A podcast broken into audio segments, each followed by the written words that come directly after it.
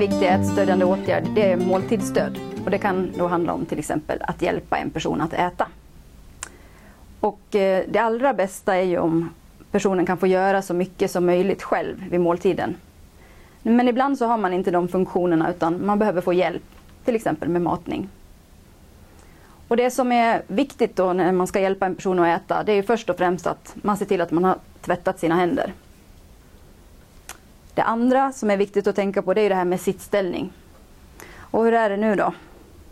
Nu sitter Tobias ganska bakåtlutad i stolen. Det här innebär ju att han har i princip öppna luftvägar och det finns stor risk för att han sväljer fel vid måltiden. Så vi börjar med att försöka räta upp ditt sittande tror jag. Om du lutar dig lite framåt så ska du få en, en kudde här bakom ryggen. Så, där. Sådär. Då sitter du lite mer upprätt. Och det finns två principer egentligen när man hjälper en person att äta. Eh, den ena metoden kallas för guidning och det innebär att personen själv är aktiv i sitt ätande. Man kan bland annat använda ett sånt här speciellt då, eh, guidningsbestick som har lite längre skaft. Det innebär att Tobias kan hålla besticket i sin hand och jag kan hålla i ytterkanten här. Så kan jag hjälpa Tobias att föra armen till munnen. Och det här är ju ett, vad kan man säga, ett mer säkert sätt att hjälpa någon att äta.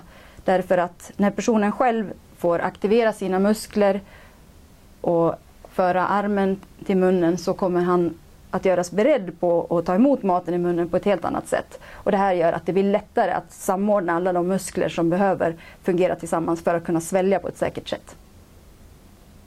Och det kan också vara så att om jag hjälper Tobias inledningsvis i måltiden med guidning så kan det vara så att det här sätter igång hans eget ätande så att han kan äta självständigt efter en stund. Så. Men det finns ju situationer när personen faktiskt inte kan vara delaktig på det här sättet. Utan personen behöver kanske matas.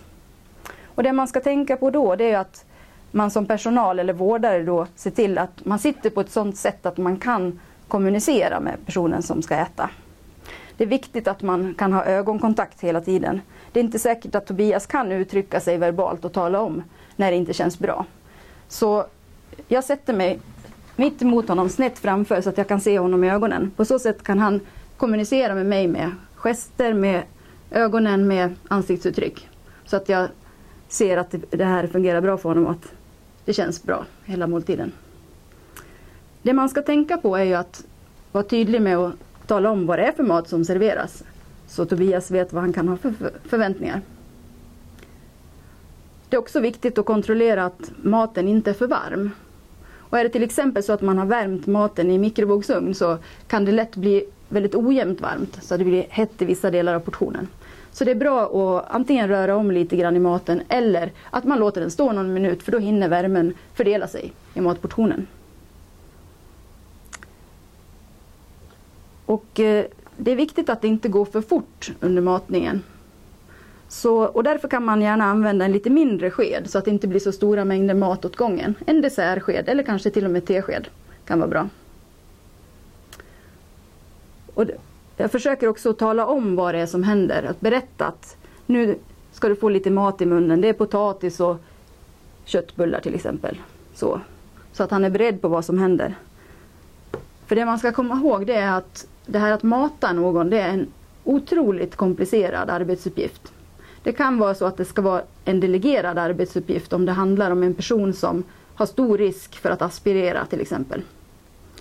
Så ja, man ska vara väldigt koncentrerad på det man håller på med och absolut inte mata mer än en person åt gången.